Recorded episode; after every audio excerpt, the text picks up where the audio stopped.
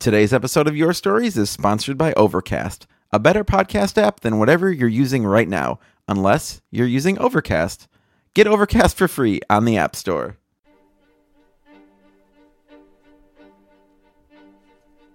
Your Stories is a wonderful opportunity to share all the highs and lows of being a nerd. You know that hobby you have that you don't talk to anyone about? It's a secret you don't like to share because it might make you feel weird. Maybe you're into something different uh, comic books, fantasy football, push ups. Your Stories to me has been this really kind and welcoming space where people just have the guts to be really honest and they share their voices and their stories with everyone there, no questions asked. Uh, I've heard stories about all those things. Uh, maybe not not a lot of push-ups. I maybe haven't heard a lot of stories about push-ups. The Nerdologues is group therapy meets Toastmasters. I know there's always a place where my odd thoughts and unusual habits will be welcomed and championed in a warm, supportive environment by other nerds just like me. And what's fun is you'll see people in the audience one month, and then all of a sudden they uh, go up and tell their story. So your story becomes their story, and their story is your story, and then it's our story, and then it's a podcast, so it's everybody's story, and then you've shared it, and gosh, that's great, huh? And even if you don't think you're a nerd, you probably are. It's easily the most Midwestern thing I've ever been a part of.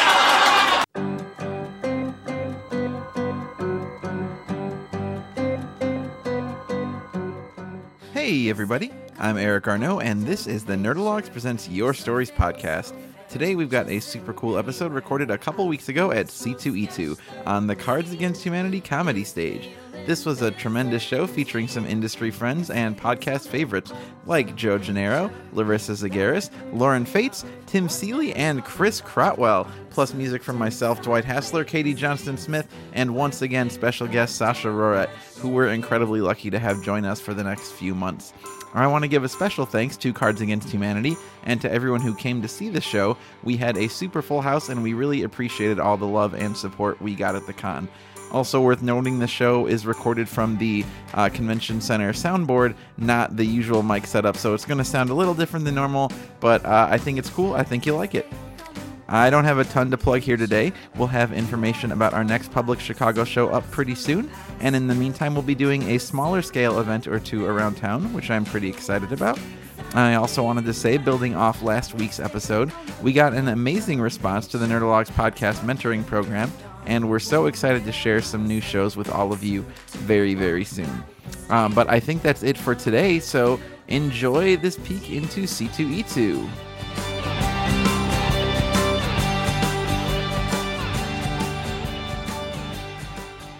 Everybody. Hey, welcome to.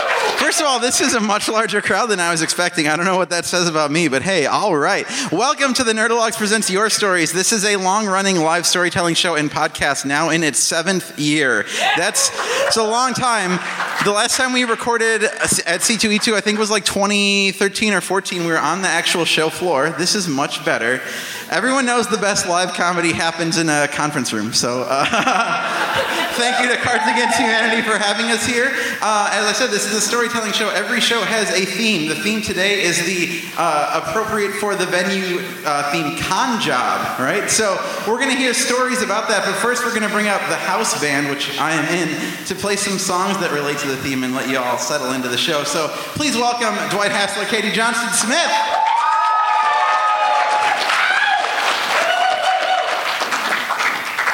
These are songs about lying, and this first song is the, about the worst kind of lie of, of all, lying to yourself. Yeah, that was a good introduction, right? That, that was great, Eric. Good job.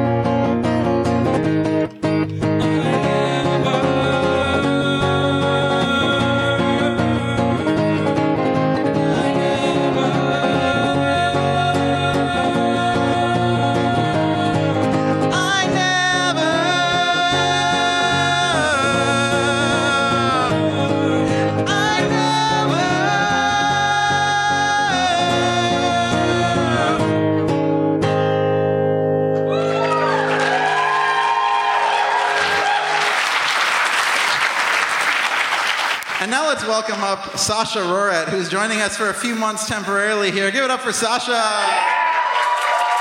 I mean, a few months in the universal sense, not like this show itself will be a few months. But what if it was? So, uh, this is a song about lying in a relationship. Y'all will know it and can feel free to sing along.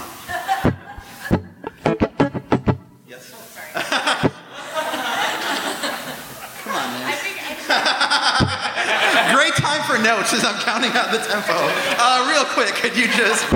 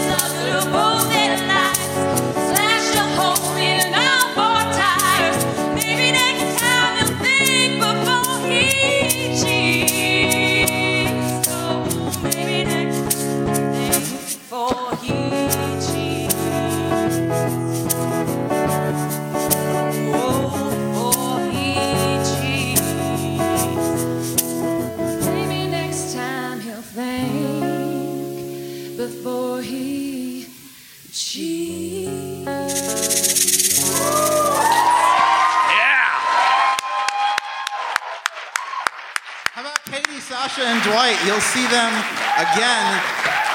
But first, we've got some storytellers. So I have asked some friends and performers and great people from the Chicago scene to come do some time with you on the theme of con job. Starting with, so this show was born out of a sketch comedy group that started eight years ago. We just celebrated our eighth anniversary, actually. And we have a member of that sketch comedy group here today. You might know him possibly, I guess, as Punchline, the hero of a thousand laughs. But today he is but a mere man. He is Joe Gennaro, everybody.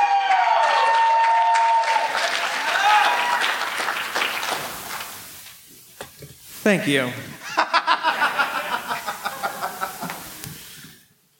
uh, so I have had the joy and privilege uh, to go to many conventions.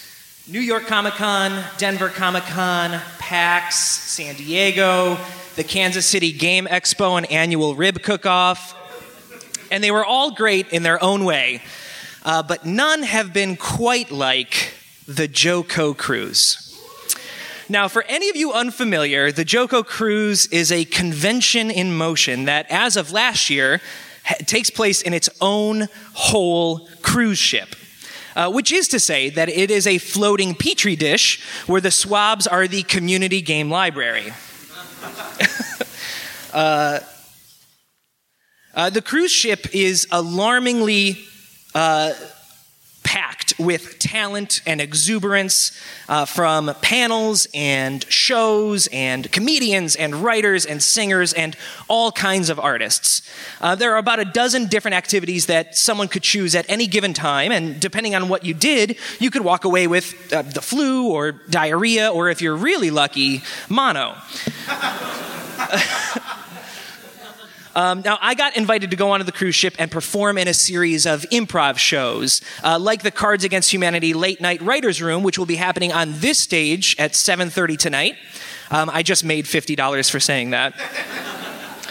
Uh, when I went on the boat last year, uh, the ship was boarded in San Diego, sailed south, and made two stops in Mexico before coming back, uh, totaling a week at sea. So shit got cray. Well, shit could get cray. You, you- see, I'm a nervous flyer. Uh, I, I've never liked it. So, as excited as I was to go on this boat and on this trip, uh, I was very nervous about flying out there. And one of the ways that my nerves manifest is through gastrointestinal distress. My name is Joe, and I'm a nervous pooper. And it turns out one of the things that they ask you before boarding a ship with a seven day course charted through international waters is if you've been pooping a lot recently. And if you're honest, if you have the audacity to be honest and say yes, well, then you have to wait 30 minutes for the ship nurse to come off the ship into the port uh, and uh, listen as she explains to you that you can't come on the boat if that's the case. So naturally, she gives you every opportunity to be like, JK, I'm fine. And then she goes, I thought so, welcome aboard. Oh, you laugh now, but if such a test were required for admission to C2E2 today, how many of you would be here? Huh? Don't answer that, please. I don't want to know. So, uh, a few nights in after one of our shows, uh, we were all hanging out in the green room, drinking with the performers, just roasting this wonderful gentleman named Mark for over an hour. It was great. Uh, I decided to head back to my room, and it's like between 1 and 2 in the morning, ship time, so I don't know what that is for you landlubbers. Uh, and I head alone to the bank of elevators because, again, this cruise ship is so large that it has several banks of elevators. Uh, a couple of the other congoers are there, uh, also headed back to their room, presumably, and they recognize me as a comedian, which is literally all that I ever want. So we get to talking, and they offer me a pot brownie. Now I figure, you know, I'm on a boat. I'm halfway between the United States and Mexico. No one's around. So I take it. And then it hits me the, the realization, not the brownie. but I have just taken this item from two strangers. I'm on a boat halfway between the United States and Mexico, and no one else is around. So I figure this is probably how I die. I'm just hoping to connect with someone I know, anyone I know. And sure enough, at that moment, a pretty well known fantasy author who was speaking on the ship passes by. He and I had had a chance to meet a couple of times, been on stage together. And because this story uh, involves illicit substances, I won't mention him by name, uh, especially with the TV show that he's working on right now. Uh, but I get his attention and I say, hey, these folks have just given me a pot brownie. If I am dead tomorrow, please start with them. So he takes a moment, looks them both up and down, and says something along the lines of, I've logged their faces. but don't Kvothe me on that. Spoiler alert, I was fine and fell asleep before I felt anything from the brownie, which was great and also kind of sucked.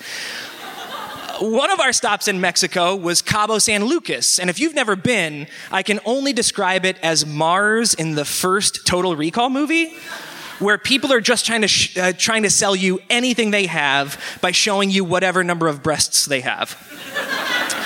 Uh, trying to direct you to bars, tattoo parlors, walking food tours, sitting in an elevated recliner, and putting your feet into aquariums so fish can eat the scum from between your toes. This is real.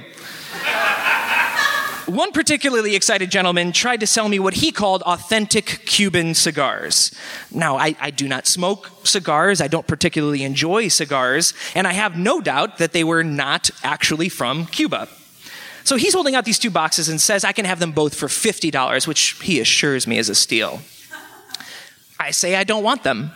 He says, All right, how about $40? I say no. He asks, How much would I pay? Uh, again, I tell him I don't smoke, but I would pay, I don't know, $20 for both boxes, 10 bucks each. He scoffs and says $35. Again, I told him that these hold very little value to me. I'd pay $20 to get them, have a story, and to end our conversation. He says $30. I say no. He says, fine, final offer, $25. I say thanks, but no thanks. So he looks mad as he relents. $20 it is. I hand him my money, he hands me the knockoff stogies, and he goes on his way. Unfortunately, all of the other guys who are selling cigars in this area saw this and they go, hey, this guy likes cigars. so a couple rush up to me to offer their wares, and I try to explain I don't even want the cigars that I have, let alone the ones you're trying to sell me. And uh, one of them says, okay, fine, but how much did you pay for those?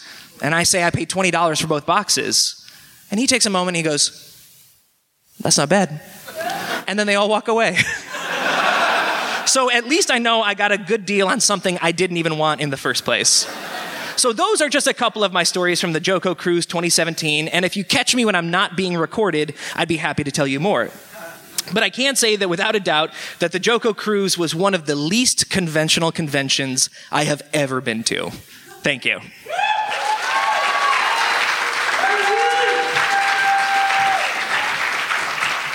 Joe Gennaro, everybody. I want to point out to our storytellers, you are welcome to use the podium as well, depending on how much shielding you feel like you need. Joe's very brave.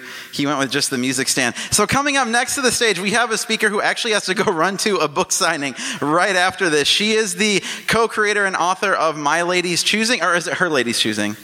My Lady's Choosing, a choose your own adventure romance book just published by Quirk, as well as the co creator and author of Taylor Swift Girl Detective. Please welcome to the stage my friend Larissa Zageris. And Eric, that was very sweet because he knew I wanted to use the podium. So I appreciate you being like, why is it weird to use a podium? Thank you. Uh, so this is a little different for me. I'm a writer, so typically when I'm asked to write something, I uh, panic about it and then spend hours crafting it, and then I panic about that, and then I perform it and seem really off the cuff. But this is different uh, because it's way more off the cuff because I actually have a story for this theme con job. And it starts uh, with me telling you about the job I had in high school, which was I was a lifeguard in the summer. I have a lifeguard's physique, so I know you get it. Um, but yeah, I worked at the neighborhood pool that was across the street from my house. And I really wanted to work at Borders Books and Music because I was better than everyone in my town. And there was not a Borders Books and Music in my town. My town is very much like a Springsteen song without a factory, so it's a little sadder than a Springsteen song. But uh, this, it's like poor Pawnee is my town, and then actual Eagleton is called Orland Park, and that was where the Borders was. And I applied seven times. And I think that, like, I hope that they kept my applications and just laughed at them because I would, like, write about, like, my favorite films and directors. And I, at one point, was like, qualifications I have had a subscription to Entertainment Weekly since fifth grade. But they never called me back. So I worked at the pool because it was across the street from my house. And I definitely thought I was better than the pool and definitely thought I was better than my town and was kind of the odd um, duck out, which is not a phrase, at the pool because it had a really interesting mix of people that worked there. So we had concessions Mike that we sometimes called Crackhead Mike because he did smoke crack, and his name was Mike. Uh, wasn't us being mean, it was just, you know, really factual nickname. And uh, we were managed by this woman who worked for the park district but barely was there. So it was kind of a wonderland of youngish people all working at a pool. And it was a lot of 16 year olds and 17 year olds like me, uh, people that would never be friends outside of the actual job. And then we were managed by a woman that I'll call Sarah, who was 21 and had to move home because her brother was beating up her mom. And that's not funny, so I'm glad no one laughed. But she kind of got like a rough deal and then ended up back in her high school job, like very soon after escaping the town. She was dragged back in. So this is a, this is my town. Um, and we all hung out at the pool and we started to hang out outside of the pool. And how it happened, I don't know, because I didn't start this, but I definitely got in on it, is we would go orbing. And orbs, like, I hope I've painted the picture of like the bleak suburb that I'm from accurately. Uh, orbs are a lawn decoration, or they were. I don't know if they still are. But they look like a Christmas ornament, like a Christmas ball, like the most boring ornament. But if it were big, like this big, and then you would put it like in a bird bath, or like a fairy would hold it, or a stick would like dangle it. And these started showing up in Midlothian in the mid 90s, Midlothian, Illinois. If you've been there, yeah, you are not from there, but I appreciate the woo. Um, they started showing up, and we're like, oh, what are those? And it became like a hilarious thing to drive around with these friends that you would never have met or been friends with outside of this job um, eh, and steal them. And I didn't steal them at first. Like, it wasn't me that was stealing them. I just would be in the car when they were being stolen, or I would drive the car when they were being stolen. And it was hilarious in that way that, like, when you're a teenager, you don't care about anyone's feelings, and you're just like, this is funny to me right now. Life. Finally, something in this two bit town that's great. Stealing. um, so we stole these orbs, and we, like, didn't think anything of it other than like our own youthful vitality and friendship being forged. Um, and I was finally like, oh, I guess if I don't work at Borders, at least I have this with these people. and all was well. I think that Sarah, who was our manager, was like, What am I doing? Like, but okay, like, fine. Like, she was in on it too. And one day we showed up in the police blotter because my town is like a Springsteen song, and like that, it has a 1950s newspaper letter thing that goes out and has this cute police blotter where it's like drug deals, home invasions, local vandalism of garden decorations. And we thought it was hilarious at first. We thought it was so funny. We're like, oh, we made the paper. Until her mom's boyfriend saw an orb in her car. And her mom's boyfriend was the chief of police. And her mom's boyfriend didn't like her because Sarah's life, if you haven't already gathered, really sucked. And he was like, Where'd you get that? Isn't that that thing that was in the blotter? and she said, Oh, my friend gave it to me. I don't. Uh. So I walked to work one day and walk into what I can only describe as like, we didn't have Logan Lucky then, but it was Logan Lucky. It, which is a heist movie with poor people. And I walk in and all of my coworkers and friends are like graven faced, sweating bullets, and talking about how to handle the orb situation. because she was convinced if her mom's boyfriend saw the one, he was going to see the 35 she had in her room. There were 36, but one of us made a bong out of it. And it actually was not, this is not me. This was someone else way more creative and into cannabis. Um, so I actually said, I can't go to jail. I'm going to NYU. So I was that person. that was my role in the heist, being dead weight that was panicking about tarnishing her pristine reputation after doing a shitty thing. Um, so we didn't know what to do. And we had all these ideas that were all stupid. And finally, uh, Crackhead Mike came in, concessions Mike, if that is preferable to you. And once he like clocked the situation, and we're all like, you know, like you see our shots, like our solo shots, like the brains, like the brawn, like the the woman that quit college for this, and and he came in and he like figured out what was going on. He goes, "I'll handle it. Get him here, and I'll handle it." So Sarah and her like too young for her boyfriend managed to smuggle the 35 orbs into the pool in black plastic bags and he drove off with them into the night. and this is like you know, we're just like sweating bullets all night, and in the morning we show up in tankinis or board shorts uh, to be like, what is our fate? Like, what's going to happen? Like, have we been had? And Concessions Mike comes back and he's like, it's handled. I just put them all back at different houses.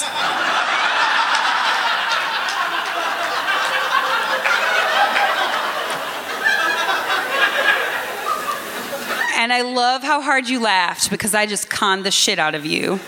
That is not how the story happened because this story is atonement for orbs.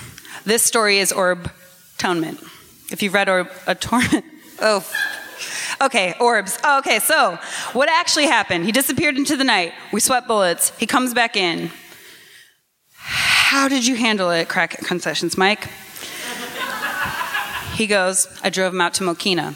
And if you know anything about the Southland of Chicago, Mokena in the 90s was like farmland with like a bunch of subdivisions. And we're like, okay, that's good. All right, it's good. Mokena's good. Okay, good. No one knows shit in Mokena. No one can tie Mokena to Midlothian. It's like a 45 minute drive away. And then he goes, and I destroyed them. And we're like, okay, like how? Like they're weird glass, like giant fiberglass balls. Like, and he goes, I just took each bag and I just smashed it, and I smashed it, and I smashed it, and I smashed it until it turned into like dust.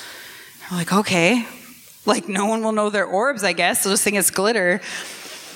And then we're like, Sarah, who's like the most invested in this because to her it's like the pinnacle of her undoing. Like she went from college to this, goes, okay, so then you just dumped them there, right? And he goes, no, I brought him back to Midlothian. and her face like i just wish i could describe her face. Like i'm a writer i'll never have words to describe her face. And it just like fell 25 stories and then didn't die. And she looked at him and she was like where? Where did you put them? Like where did you put this glittery shit that like everyone in this town that has nothing else going is to be looking for? And he goes behind the family home video in the dumpster which was next to her house. We didn't get caught she didn't get caught. We didn't end up in the blotter. We got off scot free.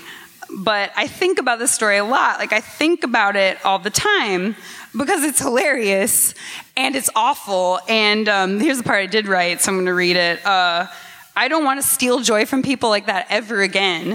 Uh, I don't know if I was ever really mad at the orbs, but I think growing up in the working class side of a poor town, like a working poor town, the orbs represented something to me that was detestable. It was people putting lipstick on a pig that was their life. And even though I was doing that because I wanted to work at Borders and go to NYU, and I didn't work at Borders, but I did go to NYU, um, it was something that was caustic and full of hatred and no understanding. And even though we didn't think about that, we just thought about being kids and like being goofy and having a good time at others' expense. Like we probably broke a lot of hearts that night because you have, um, you know, people who just are constantly behind the eight ball financially and health wise who don't really have an extra 35 bucks and they're spending it on a ball they find in Home Depot and they're like, this. This is the thing. It's my shiny. And we took their shiny.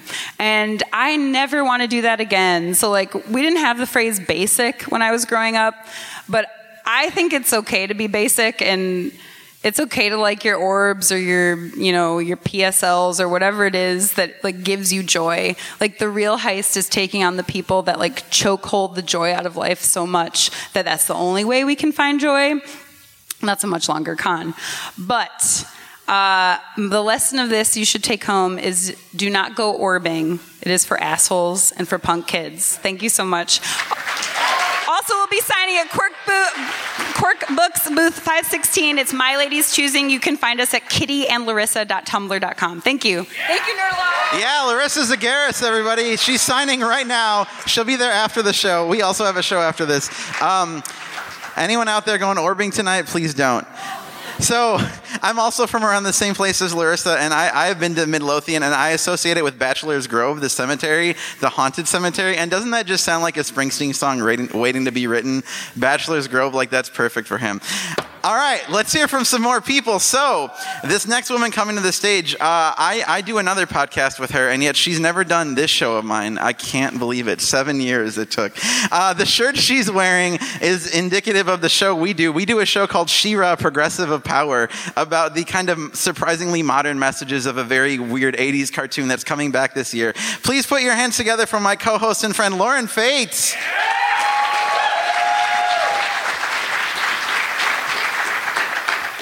I'm going to use the podium because even when my brain is not nervous, my body shakes. Uh, all right, so I, surprisingly to me, have been going to conventions for almost 20 years. And so I've seen a lot of change, uh, namely in what is the popular fandom of the time. So just, this is participation time. What is a popular fandom right now? Marvel. Marvel. Yu- Yu-Gi-Oh? Re- I don't know about that. All right.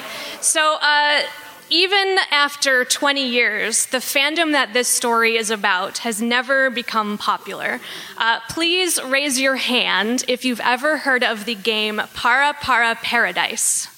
I see like three, so this story is perfect. Uh, to understand kind of the context of this, you have to take a journey with me back to high school uh, when other kids were playing sports and being popular and experimenting with sex and drugs. Uh, my AIM screen name was Japanime Girl with two R's and I was wearing kitty ears and hanging out at Crazy Nichols Arcade, also in the Chicago suburbs, uh, and we were playing Para Para. So Para Para has been compared to Dance Dance Revolution, except instead of your feet, you hit the arrows with your arms.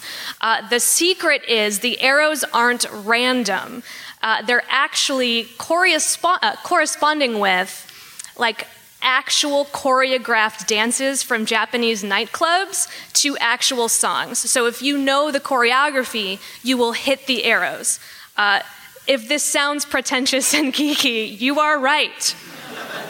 So, if I'm honest, uh, Para Para looks a lot like aircraft signaling, and so I'm going to show you a demo. Here we go.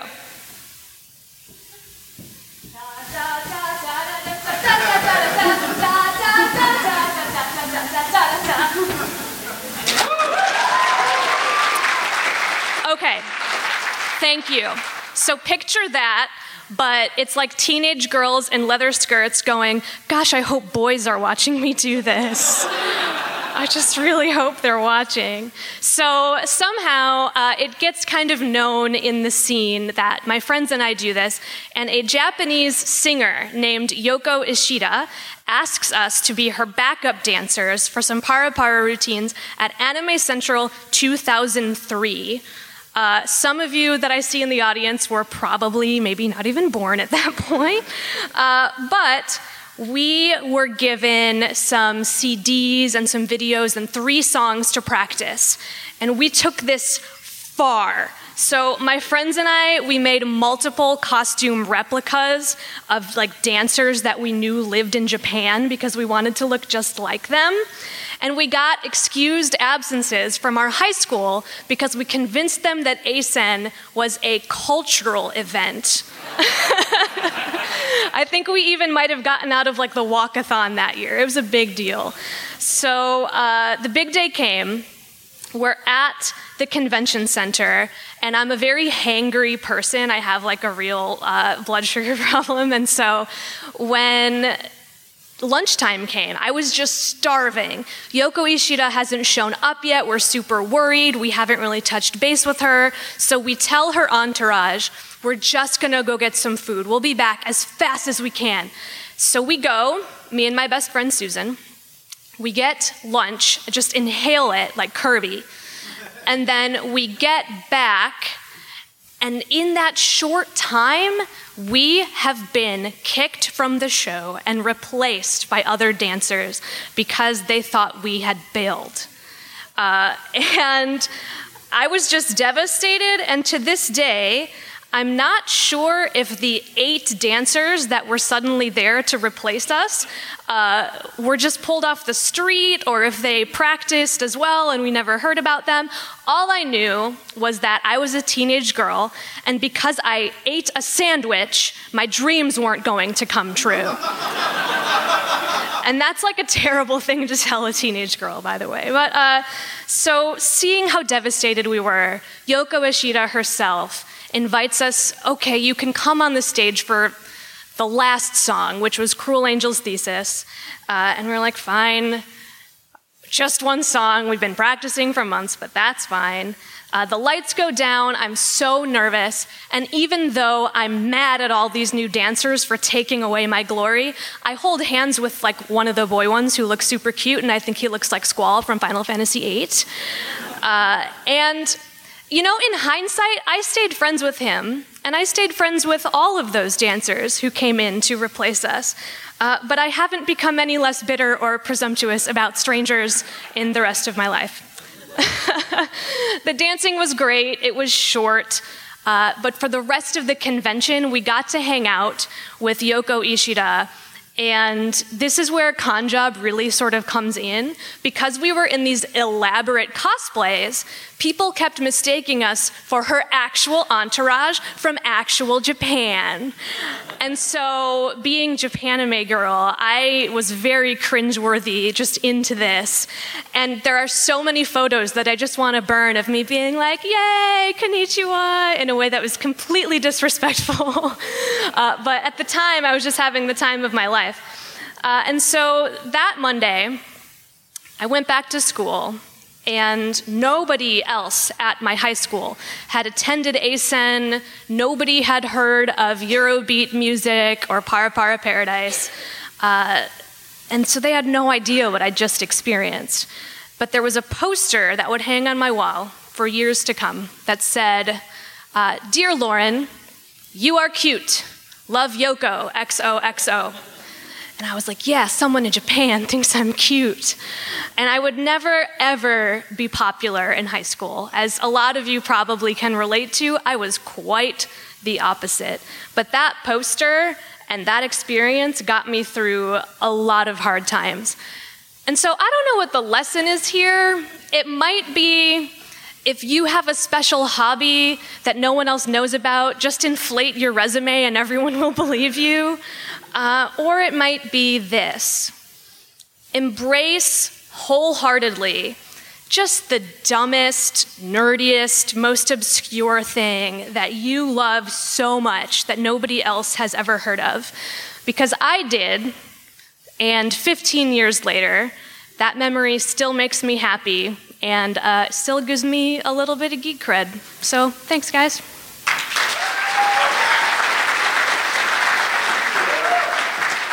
Lauren Faits, everybody, with the story and some sweet moves. I also have a story about not getting to perform with a band that I really liked at Lollapalooza, but mine doesn't have a happy ending.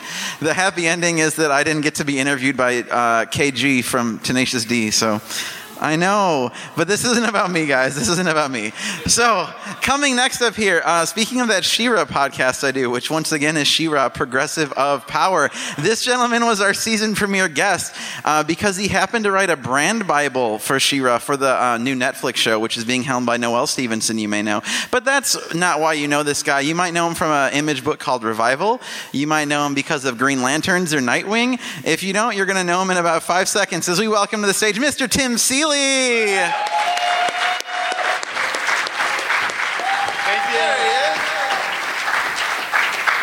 All right, excuse me if I'm a little nervous. I'm a comic book artist, not a performer, so I sit by myself in a dark room with no other people to watch me.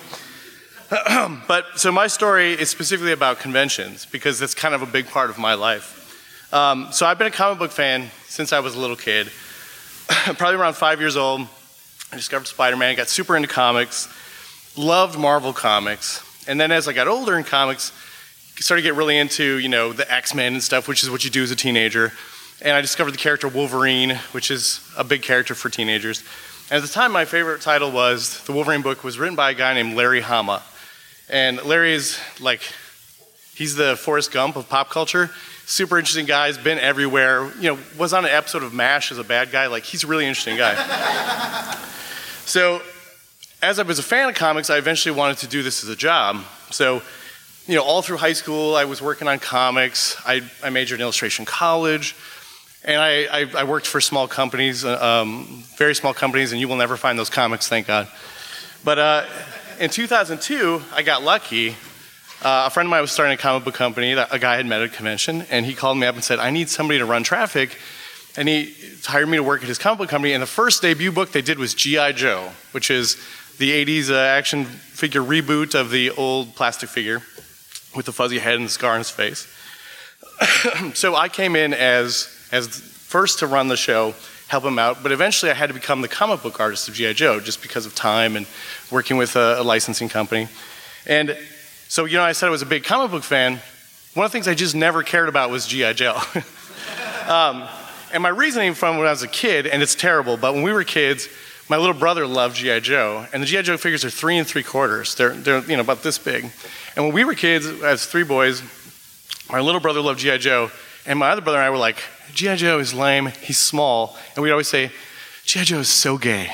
Uh, so, but we thought He Man was the really cool figure. He Man, the guy with the metal strap and the furry underwear, like, that is a straight toy, dude. but I ended up really kind of getting to like the job. I loved drawing G.I. Joe, it was really fun, it was really weird. Um, and it, it, really led to a lot of crazy um, uh, work stuff because it was a very popular property. So we got invited to our first GI Joe Con uh, in 2003 when I was working at, at Devil's Due, and GI Joe Con is like C2E2, but just for GI Joe. So it's very narrow focus, and GI Joe fans, very passionate GI Joe fans, tend to be military dudes, um, you know, like army builders and stuff like this. Uh, and, and, you know, we go in there this first time, we're so excited, and. Uh, one of the people I got to meet at the show, you know, in, in between doing uh, panels and drawing sketch for people, I got to meet Larry Hama, right? He was, he was one of the guests of honor.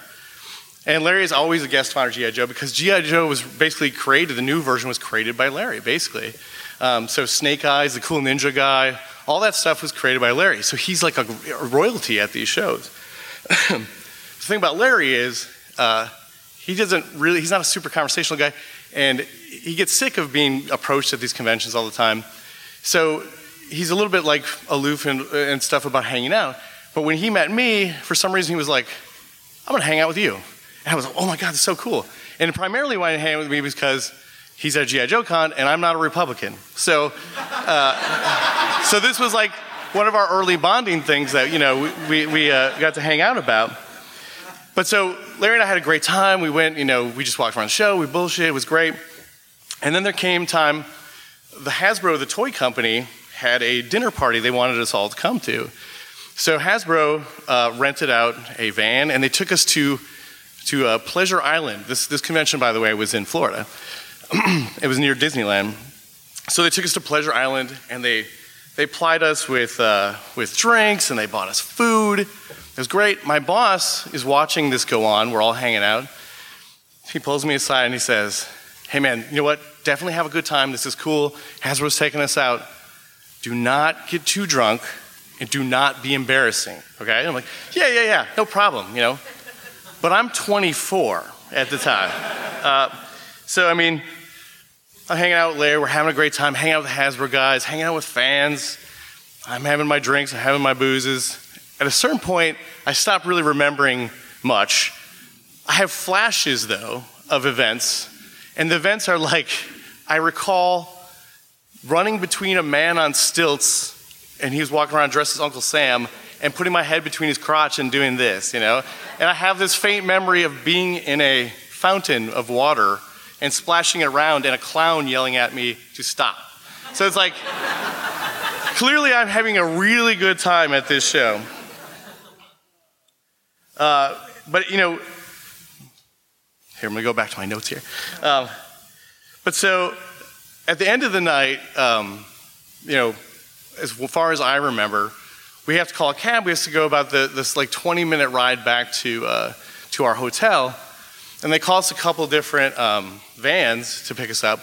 And I get in the van with Larry to go back. So we're going back. Everybody else, my boss, all the people from Hasbro, we're in a caravan van basically.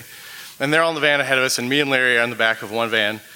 And we're hanging out, having a good time. And all of a sudden, you know that thing where you're like, you're drunk, and you got to that point where things start spinning, and you're like, oh God, oh no, we're going over the line. This is, I'm never coming back from this moment. So I, I yell to the, to, the, to the van driver, man, you got to pull over, you got to pull over. And he's, you know, he's like, we can't, there's nothing around here. We're in the middle, we're basically between Pleasure Island and this hotel. The only thing that's around is the Disney corporate campus. That's the only, there's no, there's no 7-Eleven, there's no anything. And I'm finally like, you have to pull over. So the guy jacks over the side. Larry, concerned about me, he's like, I'll come with you. I'm like, no, no, don't, don't, don't, don't. He's like, no, I got you, I got you. So he helps me walk out onto the lawn of the Disney corporate campus, you know? and I'm with Larry Hama. I'm like, wow, what a great moment in my life. He's helping me out. We get onto the thing. I finally just collapse on the ground before he can get me any farther, and I throw up on Larry Hama's shoes, right on his shoes. So we're, I'm on my hands and knees. Larry's standing there, the man who had written Wolverine when I was a kid, man who created Snake Eyes, cool ass dude who is on MASH, for God's sakes, you guys. And he looks down at me, and I look down up at him, and then the sprinklers of the corporate lawn go on all around me. So then, the question I'm thinking at this time is Does this count as drunk, and is this embarrassing? but so we get back. Larry doesn't say anything about it. I'm like, oh God. I get, my boss clearly knows what has happened because he saw from the caravan that stopped, he's seen this entire event happen. And, you know, I wake up the next morning, a headache. My boss is just horrified with me. And he's like, oh my God, but we're, we're going to lose this license. This company is over if we don't have G.I. Joe. That's all we have. You, you know, that should have been the end of my career. Larry Hama should never have talked to me again. Instead, it was like everybody has was like, dude, awesome. That was amazing. And they're all like, that was legendarily stupid. Uh, and Larry and I ended up working together on several comics. I see him at shows all the time. I'm like, hey man. But he always remembers to tell the story about how I barfed on his shoes. So, thank you. Tim Seeley, everybody. It sounds like we should go party with him after the show tonight. We have one more storyteller. This dude has been around all seven years of the show. He is a great friend to us. Uh, he works for the Chicago Public Library out there fighting the good fight. I know a lot of us out here care about things like literacy and, and helping the young people of Chicago, and he does that tirelessly. He's also a really great storyteller. Please put your hands together for the excellent Christopher Crotwell.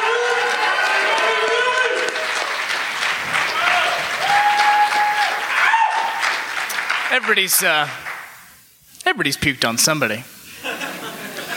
I uh, I worked my way through college in a small health food store in Tuscaloosa, Alabama.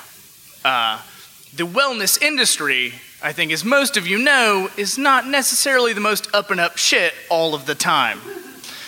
Uh, it was owned by two, uh, a nice divorced couple who used to be legit hippies, but they grew, got a little older, they had kids, they made a little money, you know, joined a golf club.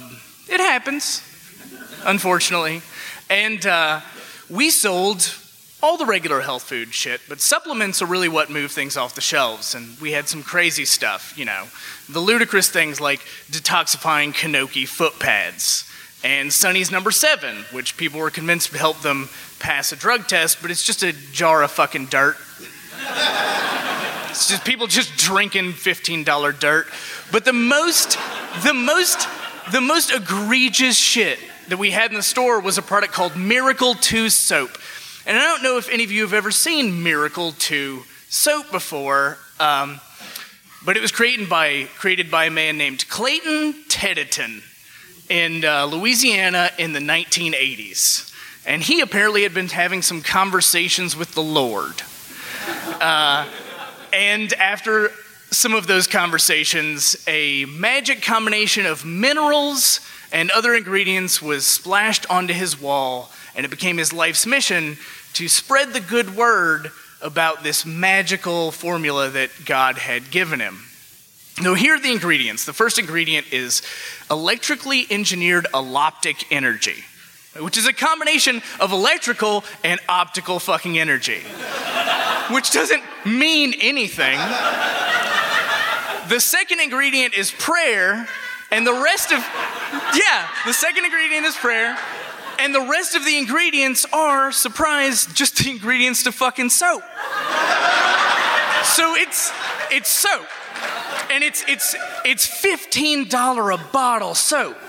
Which it's weird that after his conversation with God, God was like, "Don't sell that shit for less than fifteen bucks. this is my glory we're giving to humanity." I have here. I printed a the uh, ten page pamphlet for the uses of Miracle 2 soap, and I just want to hit a couple highlights, right? So it's soap. So the first couple things they talk about oven cleansing, spot cleaning, spots on clothes, wax stripper. Right? That all makes sense. Insects, fire ants, fleas and ticks. Then it gets to the section which is 9 of the 10 pages that are based on testimonials. What that means is you can say whatever you goddamn want. So here we go through a couple. It starts off with aches and pains, acne problems, AIDS, yeah.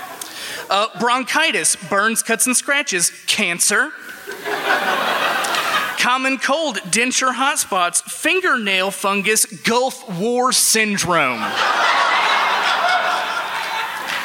right? So here's the thing like, everybody that bought that was dumb as a sack of hammers, right? And, and it is fine to understand that about them. But since I moved to Chicago from Alabama, uh, I have been in the occasionally and often unenviable position of defending the great people of my home state. Uh, in, in the United States, we often think that poor people are a special kind of stupid, right? One that's split out from all of the rest of the kinds of stupid. We think that this is a meritocracy, right? But that's a joke. And I think there are better people to make fun of. Punching up is important. Have any of you ever been on Goop? Goop is a website that Gwyneth Paltrow runs, and she is the preeminent huckster of our time. And the people buying her shit aren't poor folks, right? For instance, a $55 piece of rose quartz that you shove up your vagina. 55 fucking dollar crotch rock. It is not a poor lady in Winston County, Alabama buying that. By the way, Alabama has some of the most severe extant poverty in the industrialized world, you know? So, again, maybe those aren't the people to be punching at. Here's the thing $80 rose quartz bottle that gives your water better energy. But the worst thing, the most egregious thing I've seen anyone sell in my entire adult life is live raw water. It's just dirty goddamn water. right? And here's the thing like, In a lot of counties in Alabama, that's just called water. And every time you drink it, there's a statistically significant chance that you will shit until you die. In a lot of the world, that's what water is. But some dude named Bryce is buying it to take back to his tech incubator, and isn't that a better person to make fun of? Right? That's the dude that you fucking poke at. Everybody's stupid. You swing a cat at this con, you're gonna hit someone absolutely catatonically dumb. But that is across demographics right? That is across demographics. And, and all I want to leave everybody with is that here's the thing we're going to be living together through late stage capitalism for a while. And punching up is important.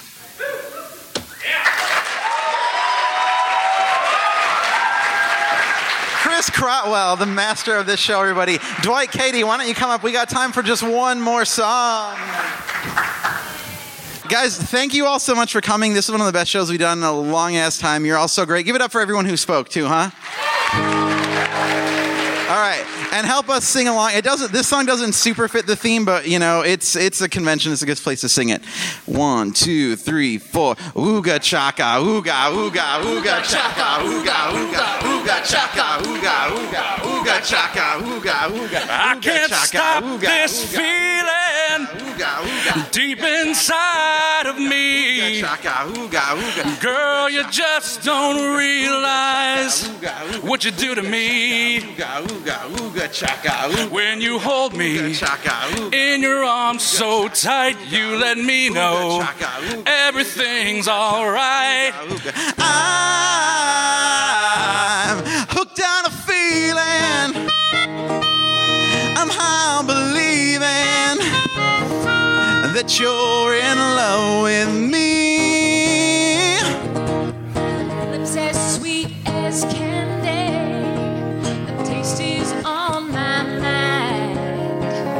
Girl, you got me thirsty for another cup of wine.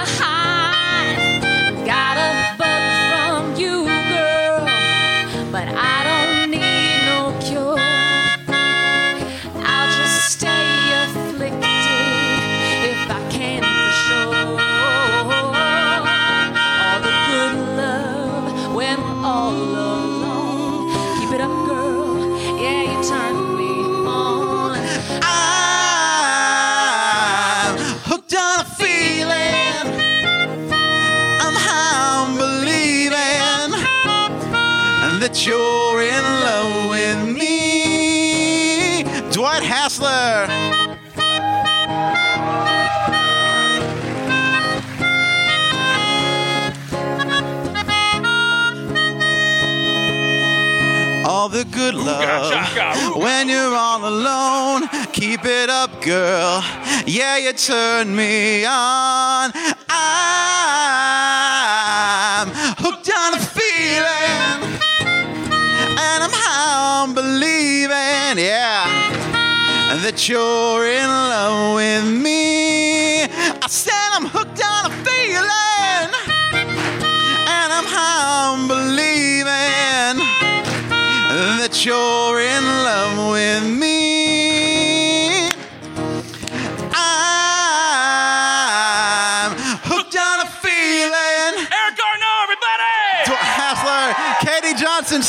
you all were so great. This has been a Nerdologues production. If you'd like to help make more things like this, please visit patreon.com slash nerdologues to donate today. And go to www.nerdologues.com for more cool stuff. Thanks for being awesome. Thank you all. Thank you all. I am GrabBot23548X.